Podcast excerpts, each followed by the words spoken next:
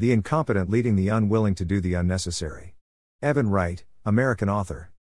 Military failure is everywhere. As managers and leaders, we can learn from classic instances of so called military incompetence. There are many examples from the disastrous Allied landing at Gallipoli in World War I, to Operation Barbarossa, the failed Nazi invasion of Soviet Union in World War II and to the 1954 Battle of Dien Bien Phu in French Indochina which resulted in catastrophic defeat for the French.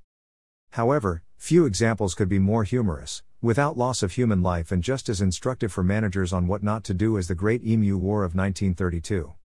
What are the characteristics of an emu? They are an enormous bird second in size to the African ostrich. They cannot fly and have an average height of over 2 meters, very strong legs, can run up to 50 kilometers per hour, and naturally flock in large numbers. Background to the conflict. Following the end of World War I, the Australian government rewarded returning soldiers with farmland. In Western Australia, the veterans or soldier settlers were allocated farmland which was very marginal for the growing wheat. Very few were experienced in agriculture. To add to the farmers' challenges, a severe drought hit, and 20,000 starving emus came in from the desert and commenced in destroying the existing wheat crop. Furthermore, this occurred in the Great Depression with a background of rising unemployment and falling wheat prices. The veterans lobbied their local parliamentary representatives to provide assist to rid the country of the emu menace. A Western Australian senator, Sir George Pearce, recommended that the veterans and troops should tackle the problem head on and hunt the birds. The government needed to show support for the famers. As the saying goes, never waste a good crisis.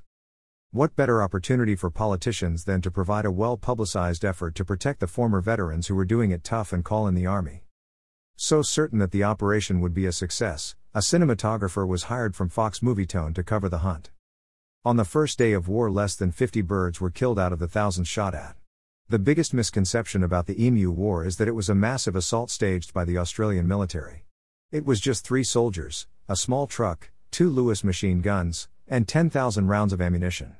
A machine gun was mounted on the truck, but the truck could only travel at 30 km per hour over rough land, no match for an emu who could run at 50 km per hour and the truck could only chase one emu at a time.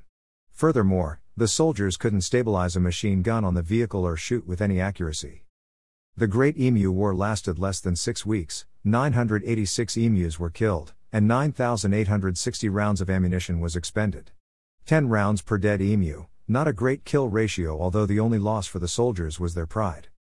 A more effective plan was later introduced. Rather than use brute force, the government set aside money for bounties. The farmers did the hard work of tracking and shooting the emu menace. Two years later, in 1934, nearly 58,000 bounties were claimed. What lessons are there for us as managers in the Great Emu War? Here are three worth considering. 1. Be aware that politicians do not have the answers for problems of business. Many, in particular politicians today, have no business or managerial experience. Governments overpromise and underdeliver. The management of the COVID pandemic is a good example. 2. Technology is not the answer. Technology is an enabler and not the magic bullet to solve the problem. Having a motor vehicle and machine guns did not solve the problem as it was not clearly defined. 3. The most successful solutions involve the parties directly involved in the problem. By offering bounties, the farmers had a direct incentive to make it work, and they made money out of the bounties and reduced the number of emus attacking their crops.